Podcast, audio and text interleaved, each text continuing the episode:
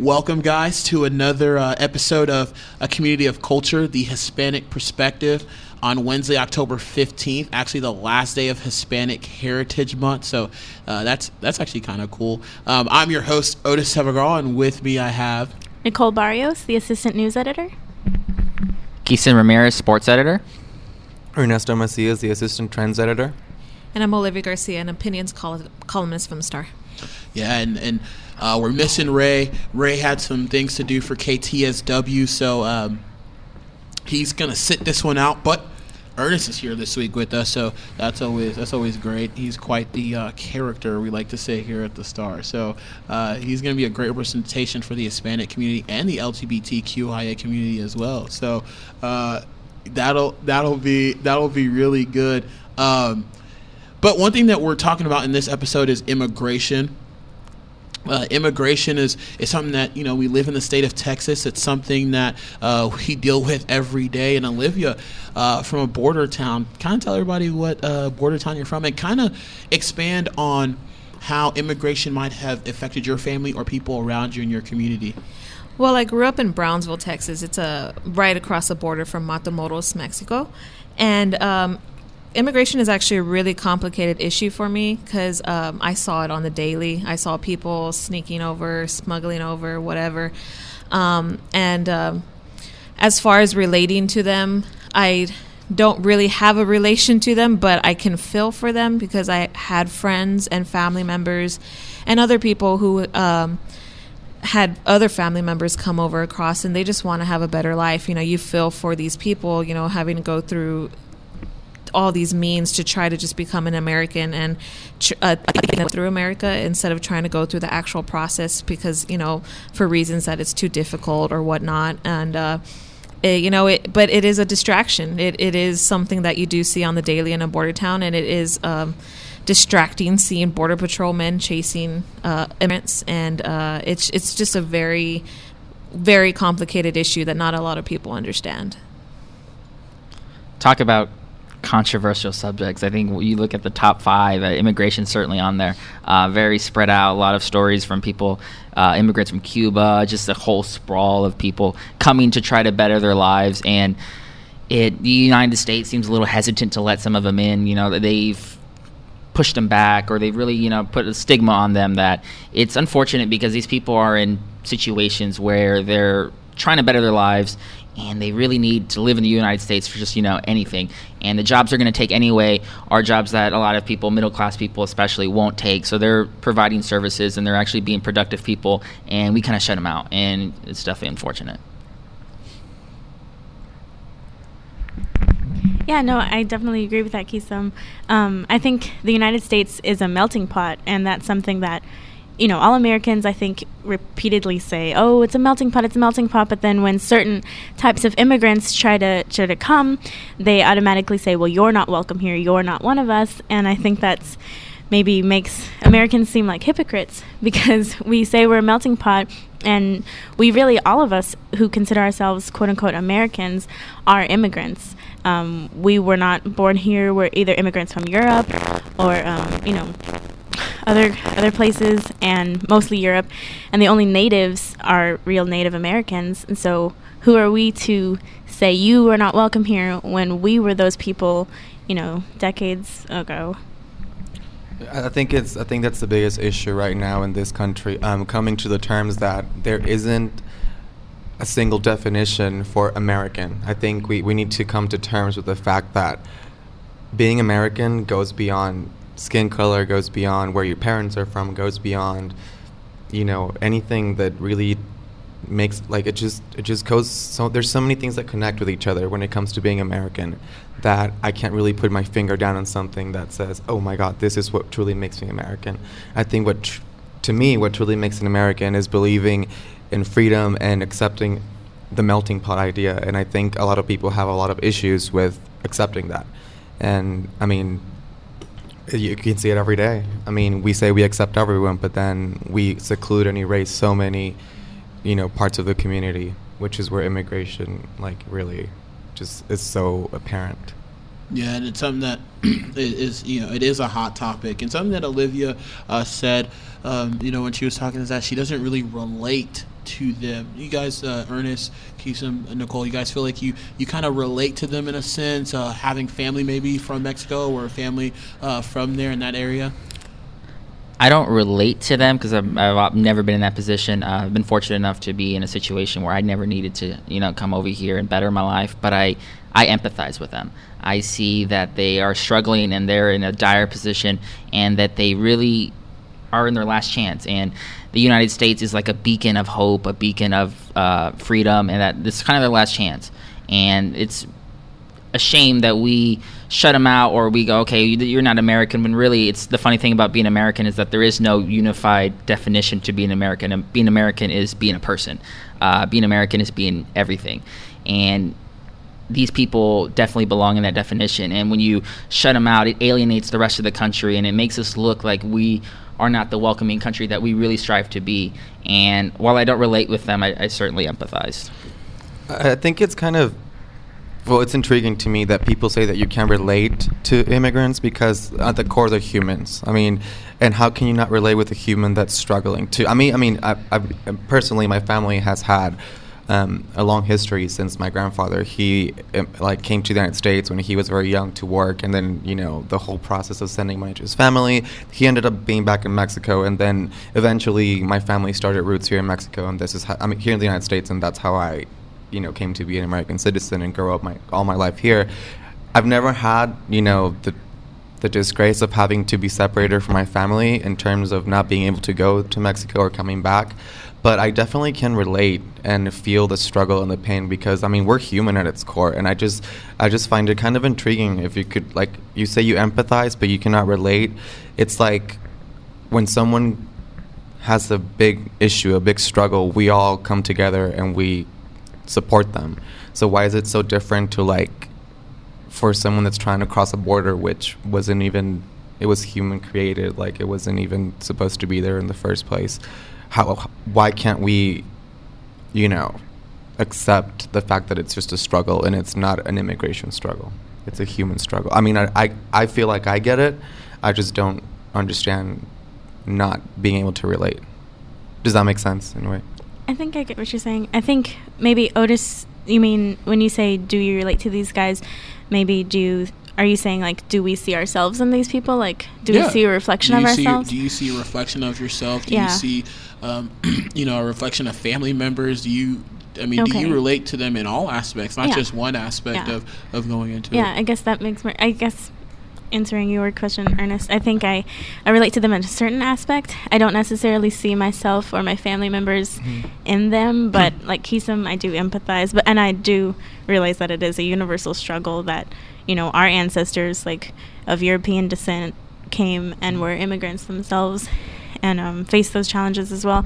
But I guess since I don't have any um, I, am not in contact with my, my Hispanic family, um, just my, my white family. Um, I don't really relate to them, but I do empathize, mm-hmm. if that makes sense. no, I, I, guess it's just a question and clarification. Yeah. I mean, I agree. I, when I see someone, cro- when I did see someone cross the border, it was, you know, like I could relate because I was like, you know, that could have been an uncle or, or cousin or someone that I didn't know. But I, like I said, um, my family has been here for two generations and i mean someone along the line of my family crossed over the border you know whether they did that illegally or legally i still don't know but it could have very definitely been someone like my great grandma crossing uh, the river swimming the river and that would be extremely empathetic to that so yeah the the trickle down effect from immigration it affects us all really. Um, if, if you know if we're not involved in immigration directly, it affects us in the way that when people start lumping jobs together, they start saying that Hispanics only are janitors, Hispanics only do this, Hispanics only do the nitty gritty jobs, the trash collectors, the jobs that we don't. But in reality, we really do a lot more.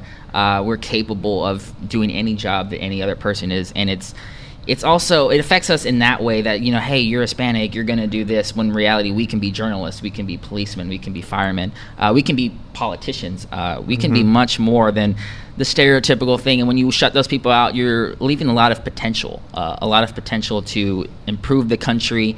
And people fail to realize that they think, oh, we don't need more janitors or trash collectors. When hey, this person could really be valuable. You give him education, you give them a house, you give them opportunity, and hey, this person could blossom. And that's really an important part of immigration that we haven't uh, addressed yet.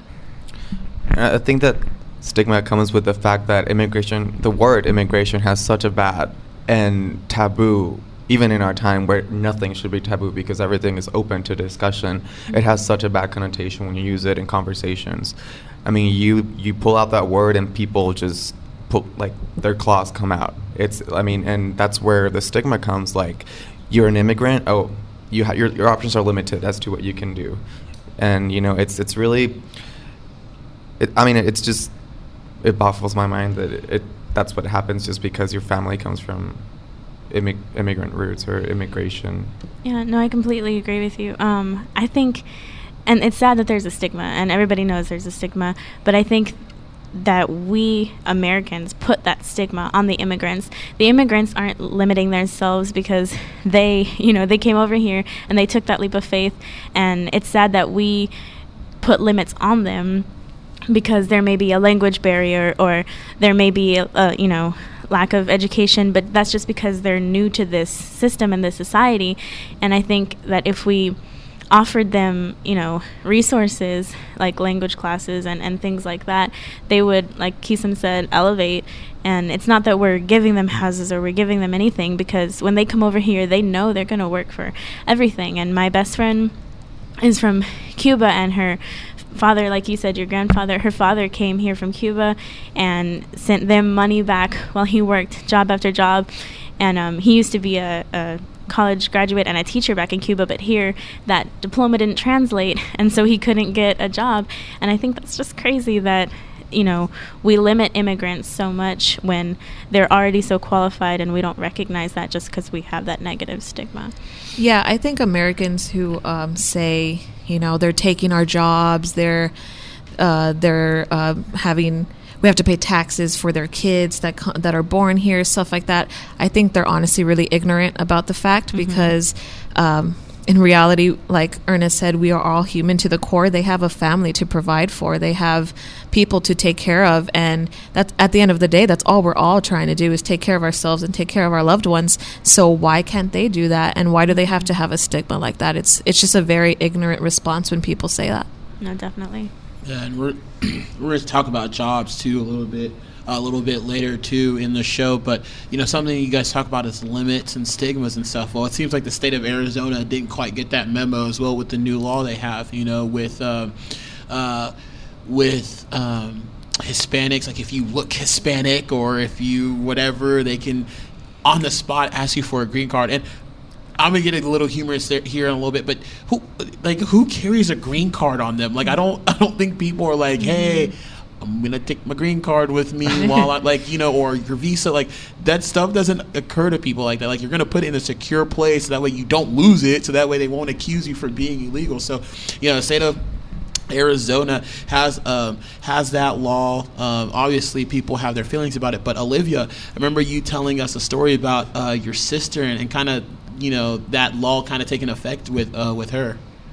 Yeah. Um that Arizona law really feels like a step backwards in our society. It's just ridiculous. I mean, uh, my sister, what happened with her is that she was driving with her husband in Arizona and they uh, got pulled over, and the officer immediately, you know, questioned my sister, questioned who she was, questioned everything about her. And she was like, Hey, I'm a US citizen. I have my ID. I have my birth certificate. I have my social security card. What do you want from me? You know, it's, it's, it's like, you don't need to purposely do that to people who, of color. It seriously feels like we're taking a huge step back with something like that. It's uh, it's an elitist mindset, uh, elitist mindset in the sense that we're Americans, we're middle aged, we're white, we're wealthy. We're gonna really come down hard on the Hispanics that may or may not be citizens, and we're gonna make laws that really, in actuality, don't abide by the Constitution. And like she said, major step back in human rights and just human decency. Um, there's a lot to be said, and it's when you make a law like that, you're inviting controversy. You're inviting a lot of pushback. Uh, a lot of people saying that this is wrong, and rightly so. Um, can you imagine if we had laws for Asians and everyone else? Just like it, it, it would be, it'd be a huge topic. And in Arizona, not the case, and just, just very frustrating as a fellow Hispanic for sure. It's such an insult, I think. Um, first of all, how do you like did they come up with guidelines as to who looks hispanic like i mean because just sitting in this room there's four of us that are hispanic and I can we be don't technically. There's a lot of Hispanics, Latinos that Yeah. are black as me. So Yeah. you know, I, you know, and then there are some that are very white skinned too. Because sometimes people generalize and say, "Hey, you know, you're just white." It's like no. just in this room there's like four shades of skin Yeah. like, i mean it's and there's we're only four can you imagine like so i don't know i just think it's such an insult to everything that america stands for and the fact that people allow this to become a law is just not even i can't like wrap my mind around it or not even begin to understand the process of thinking to create this law Yeah, and we have songs that say, you know, I'm proud to be an American because at least I know I'm free. But how are you free when you can walk down the street and a cop can ask you, "Are you here legally? Where's your residence card?" You know what I mean? Like, like is that called freedom? I don't think so. When they question my like validity of this is my birthplace and this is my actual home when I've had no other home. You know what I mean? So I just don't. I don't see how that can even be legal. And I get that they're, you know, the proximity to the border in Arizona, but they don't go up to, you know, white people with blonde hair and blue eyes and say, Are you a Russian immigrant? Are you a Swedish immigrant? Where's your green card? Where's your visa? And I think if they're going to put laws out there that, you know, racially profile people, that it should be at least equal to everyone of every race. Um, it's just not supposed to target one specific type of person and one specific look, and it does, and that's wrong. So. Uh, and I, now that I, we're talking about it, it just popped up. Uh, I have a story uh, about a guy. He told me how over the summer, this is a while ago, he worked outside a lot, and he was a white. He's a white male, and he was exposed in the sun, working eight, nine hour days for two, three months, and he became really tan. So when he was driving, can't remember where, but it, he was pulled California. over. California. He was pulled over, and he, the guy, the police officer, drives up to his car, and he goes, uh, starts speaking Spanish, and he's looking at him, and he's like, "Do you not speak it?" And he's like, "No." Uh, white guy, blue eyes, but since he looked tan, he kind of had that Hispanic look, and that that story illustrates just the the profiling that we still deal with every day, and it's it's insane that someone can be tan and then be subject. It's not in the grand scheme of things uh, being spoken Spanish and assuming that they know it. Not a huge deal because it's just, but it illustrates the whole the whole fact that we have this Arizona law and why it's just not a very good law at all. Do you guys think lawmakers? Why do you think lawmakers allowed this law to be passed? Because, to my understanding, it's breaking a lot of civil rights laws. It's it's unconstitutional. I think there's a law. There's a lot of national federal laws that go against it. So, in your mind, why do you think Arizona allowed this kind of law to be passed? Because surely there's got to be Hispanic lawmakers in this in the state of Arizona. There, you know, it's a big big Hispanic community in Arizona. So, you know, my thought process is why. I think it's a lot of ignorance again, like what I said. Um, they just want to keep people out, keep uh, immigrants out, keep anybody from the Hispanic uh, heritage out. And um, I just think it also goes back to not enough Hispanics fighting for their rights. You know, um, like Quixem said, it's just like it's it's like where are we where, where why aren't we fighting for this you know why aren't more hispanics you know coming up and, and fighting for themselves it's like when something like that were to happen um, in, in any kind of other race other people would make a huge a huge huge fight about it. And they would they would talk about it and talk about how racially discriminating that is.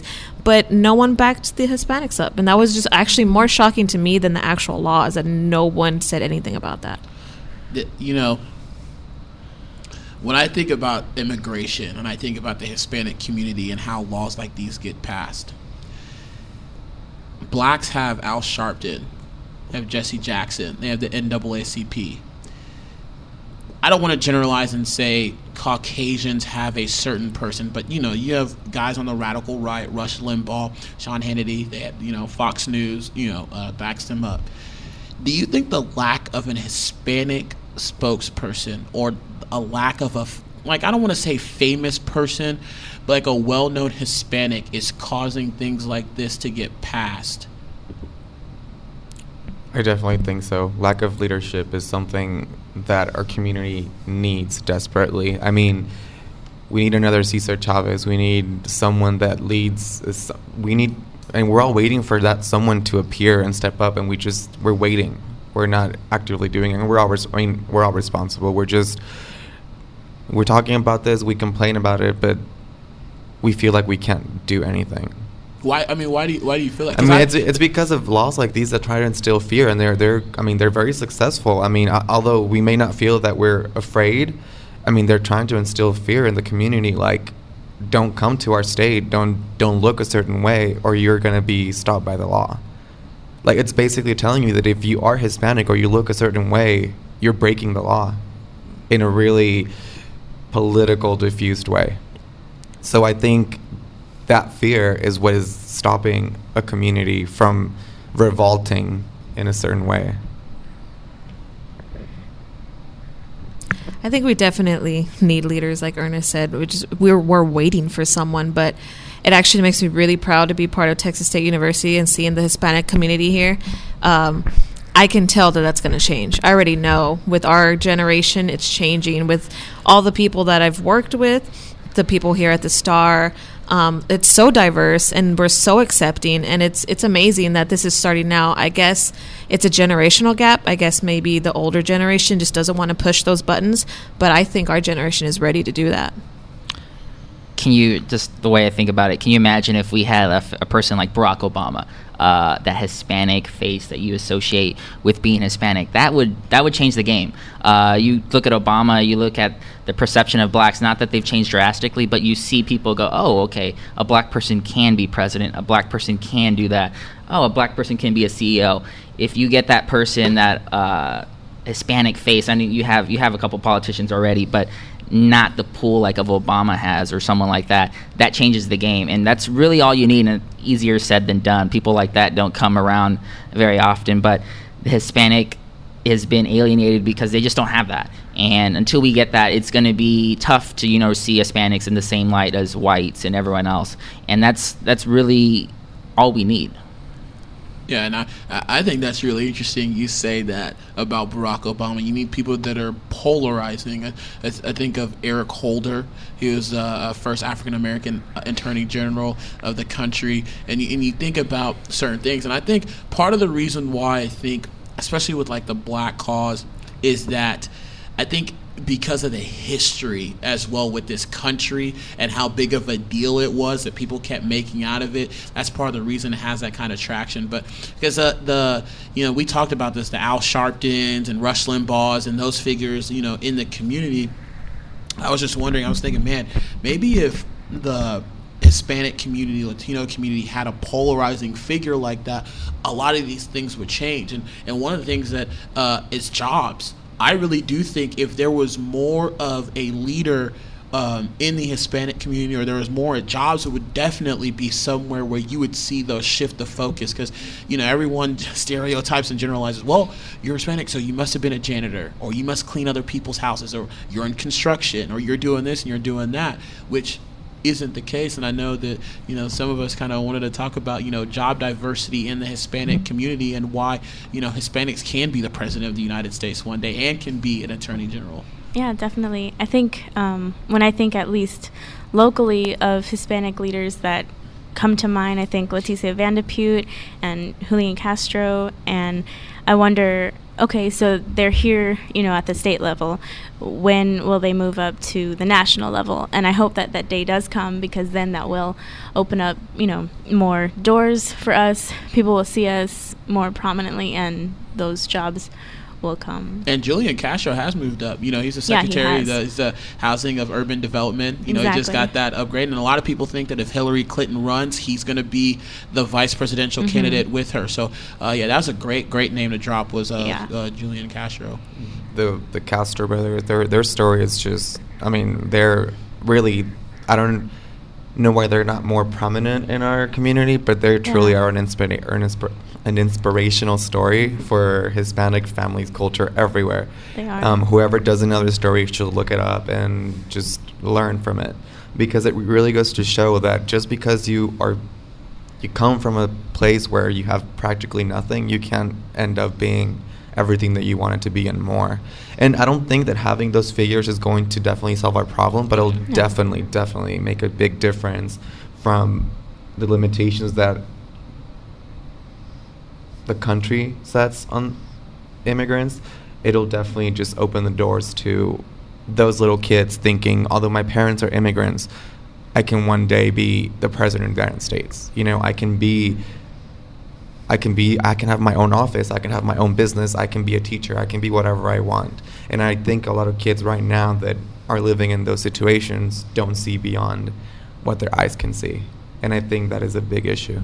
Oh, exactly. And having leaders, like you said, it won't solve our problems, but we will solve our problems. And to get that motivation, like you said, Mhm. those leaders will give people motivation and kind of like encouragement and maybe assurance that, you know, someone forged the path, at least one person did it, so I can't die.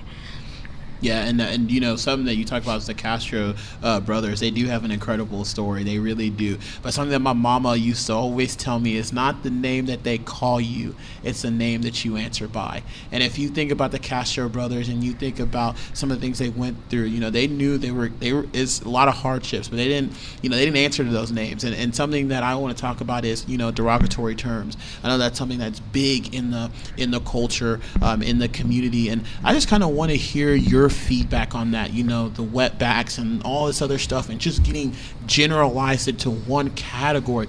The frustration level it has to be from you know from a Hispanic, and how um, the lack of sensitivity that's in this country as well when it comes to things like that. it's I I don't feel really strongly when the beaner wetback shrug off your shoulders, but tell my grandpa, you tell my dad, it's it's a different story, and it matters. You can't put those terms on people and expect them to take the way I take it and laugh it off because it is a very serious uh, discussion to have because these derogatory terms exist primarily to put people down to put themselves on a pedestal and say, "Hey, you know, you're a beaner, you're a uh, you're a wetback, and I'm better than you." And that's really the whole basis of derogatory terms, and that's where you get into tricky situations where you start seeing Hispanics as lesser people, and then that leads to immigration, that leads to everything we've already talked about, um, and it precipitates everything else. I think derogatory terms just need to be stop stop being used in general in every community. It's just it's not acceptable anymore. You just can't call people things like that. You can't be one you can't one up someone like that. It's like Quixem said, it's just like it's like there's a superior kind of thing when someone calls uh, one of my family members a wetback or a beaner or anything like that. It just automatic automatically puts you in a down stance you know, and any kind of term that's t- any term like in the LGBTQIA community, in the Black community, in all communities, you just stop using those words, guys. Like it's just it's it's ridiculous. You know, call people for who they are. Call them their name. That's who they are. Exactly. Yeah. Even people who say it, you know, as a joke, like, "Oh, you know, that's so gay," or "Oh, you know, they use the N word as a joke," or you know, "Oh, you're just a wetback," ha ha. Like, you know, you think it's funny because you may be so removed from it that you don't see the the pain that it causes people, but it's there. And even when we keep calling people as jokes, it's not a joke. You know what I mean? Like that was there for a reason and that was there negatively and although it may have lost that because the generations you know have grown it's still it's still pretty negative. And when even when otis said wetback i cringed just because i'm not used to hearing that you know in our generation and people still use it. And you know my like I said, like I'm half white, half Hispanic, and my my mother's white, and she's you know so welcoming and and so like loving, and she's always tried to promote my culture. But my grandparents are the exact opposite, and you know my grandmother would say like, "Oh, those wetbacks, haha," and I'm just like, seriously, like, do you not even care who I am? Like, do you not even know that I'm half that, and that you're you know persisting this horrible stereotype and this horrible negative feeling and people just don't realize they just don't realize And those words carry so much power. It's not just Yeah. like trying to put that person down. It goes beyond that. There's years of history behind behind each word. When you throw a word around like that, whether it be gay or the N word or wetback or whatever, you you're throwing all this huge weight of history on that Mhm. person and it hurts not only them but it hurts people that lived before them and that are going to live after them like we need to stop using and making fun of history and tragedy in such a simple non you know caring way i think it just needs people need to be educated on what each word where it comes from what it really means and what it's what does it really stand for you know and i just don't think we're there yet it's going to take a couple of more years before Yeah. everyone really understands what that means. And I mean, unfortunately, we're trying to eradicate it, but it's just not going to happen. And the thing is that I can't think of a similar negative word for any kind of European descent Caucasian person. Like the worst thing I might think of is, "Oh, you dumb blonde." Oh, okay, but what kind of a that that doesn't carry the same impact at all. And I just, I mean, that just further illustrates like the struggle, I guess, or just the hardships that you know the minorities have have gone through. It, it's definitely an interesting topic, not just in the Hispanic community, but the Mhm. Black community, the LGBTQIA community. Uh, you know, because I, I'm the first to tell everybody I am, I am guilty of using the N word. I mean, in the black community, I am. I tell everybody I, I use it with my friends and stuff. But the excuse that I always use is, well, you know, I'm with my boys, I'm playing around, or I'm with my friends, or whatever. But I think sometimes we fail to realize that how much power is in that word. And you guys feel that it's a generational thing, that it's just now it's accept because it's accepted it within the communities. That that's why now outwardly we're like, oh, you know what? It's been so long. It's actually good now. It's not bad anymore. It's it's actually good now. You know. So that's uh, I. You guys feel like it's a generational thing, and that's how you know the thought process is now. You know how people say that time heals all wounds? Yeah. Well, there are some wounds that you cannot heal even after thousands of years, you know? And there's some wounds you shouldn't heal. I I don't think anybody should make certain words okay. Mm-mm. And I, I just think we need to learn that as it doesn't matter if we, like, maybe our kids or the kids of our kids will never know the struggle of being, you know, dealing with immigration or dealing with civil rights, like, issues. But we have to be able to, like, show them and teach them that this is where you come from, this is what this means, and respect it because it's not a joke.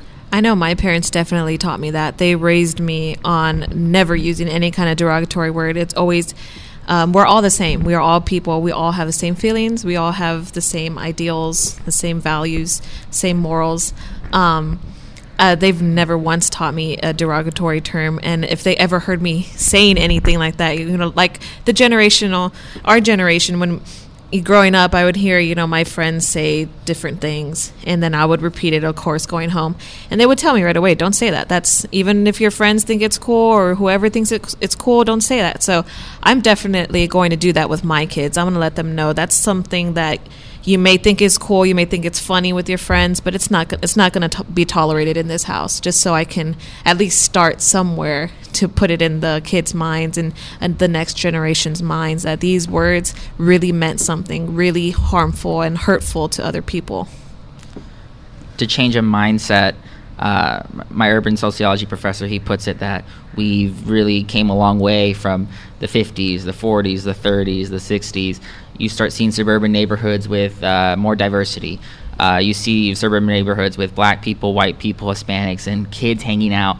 And if you get that kind of culture with kids playing, and kids are probably the most pure people from like age three to nine i around there until they get inculcated with the social with the social norms, or you know they start Until you get to Social junior media. high. everything goes yeah, up. then everything goes bad downhill. So in that time period, if they start to realize that they don't they kind of look beyond color. They look beyond race. That's really where the generational shift that we're talking about will take place. Uh, their kids and their kids and their kids after it's a long process and it's funny to me that this takes a long time because if you look at it why can't we just be good humans from the get-go? But that's not how it works. Uh, you start in the 1900s start to 1960s and people just drink out of different water fountains. Like we can't we couldn't get past that for a long time.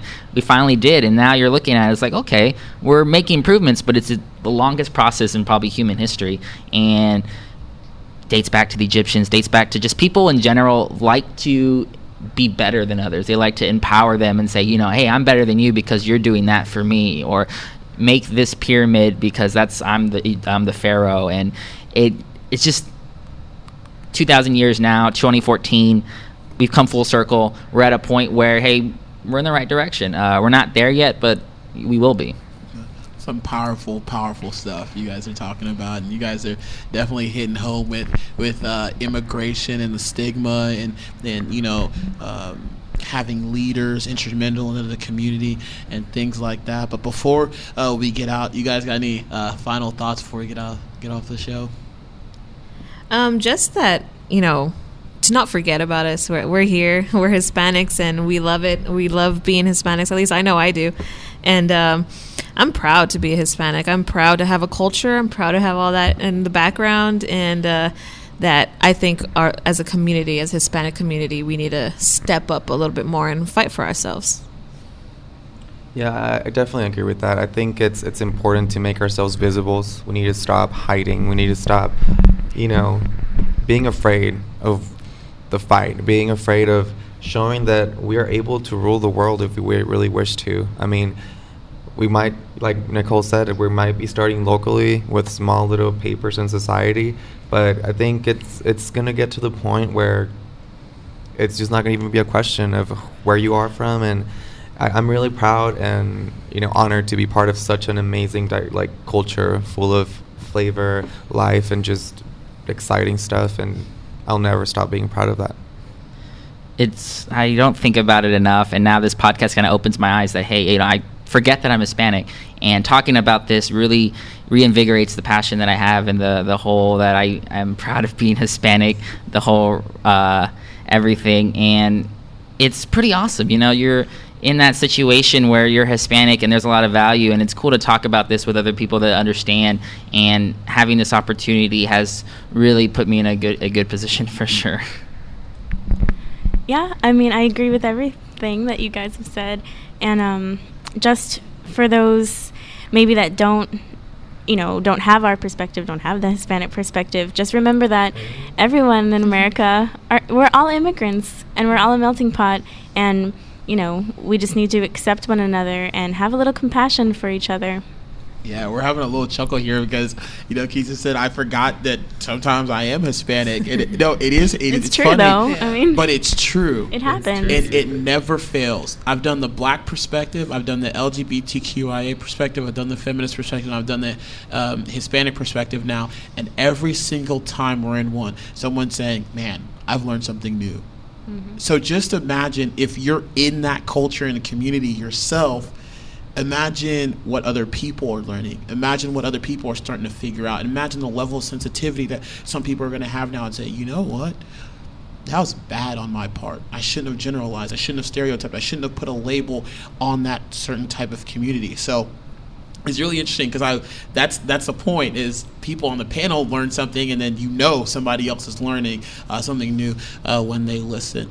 Um, if you have any questions or any comments for us, leave it on our website universitystar.com. Uh, if you want to tweet at us at universitystar using the hashtag C of culture, the letter C, not S E A, just the letter C. I'm looking forward to those um, as usual. For Nicole Barrios, Keeson Ramirez, Ernest Macias, and Olivia Garcia.